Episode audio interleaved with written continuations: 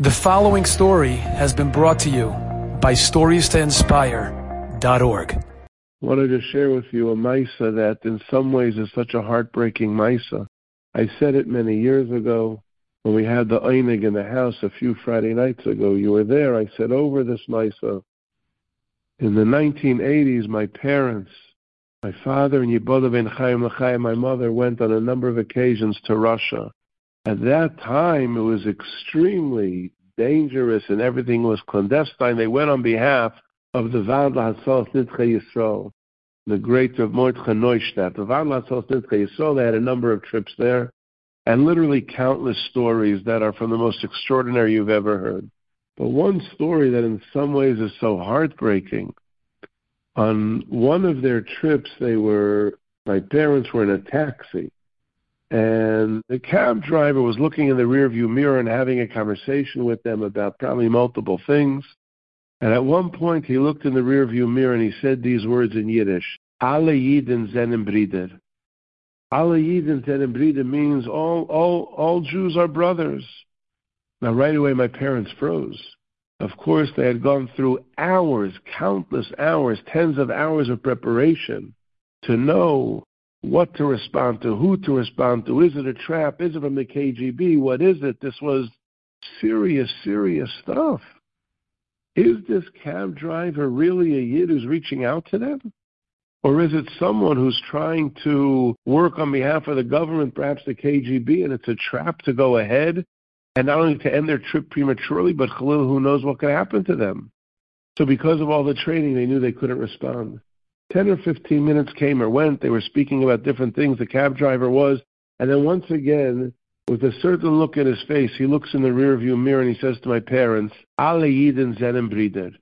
And once again, the same dilemma I told you a moment ago. Is it a call for help? Is it a cry mimamakim? Or is it a setup? Is it a setup? Is this fellow working on behalf of the government, on behalf of the KGB, looking to frame them, to set them up? And who knows, Rahman al-Islam, what could happen if their identity is uncovered and discovered? Naturally, they couldn't respond because of their dilemma. My parents were brought to the destination, didn't speak anything of the topic. They went to their hotel room, and at one point my mother was unpacking the luggage, and she turned around. She heard that my father was crying.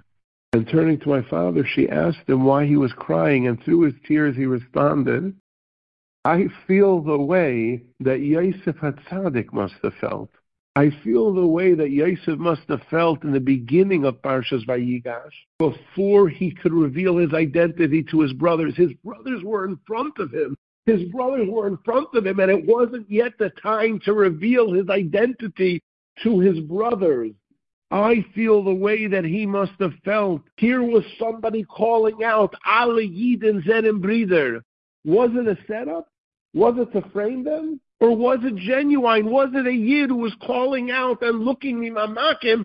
But like Yosef HaTzadik, I couldn't respond. I couldn't yet respond. I don't know. What was it? Was it a setup? Was it real? Was it real? Was it a setup?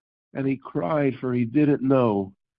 Was it from a Yid that was a genuine call for help? Or was it just the opposite? And they never found out.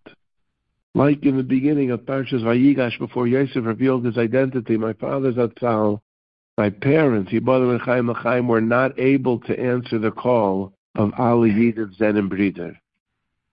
Painful and heartbreaking.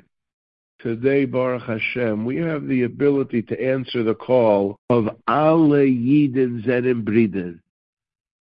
Are we answering that call? Are we answering that call of "Alle Yidden sind im Brider"? Reaching out and looking and being there. Enjoyed this story?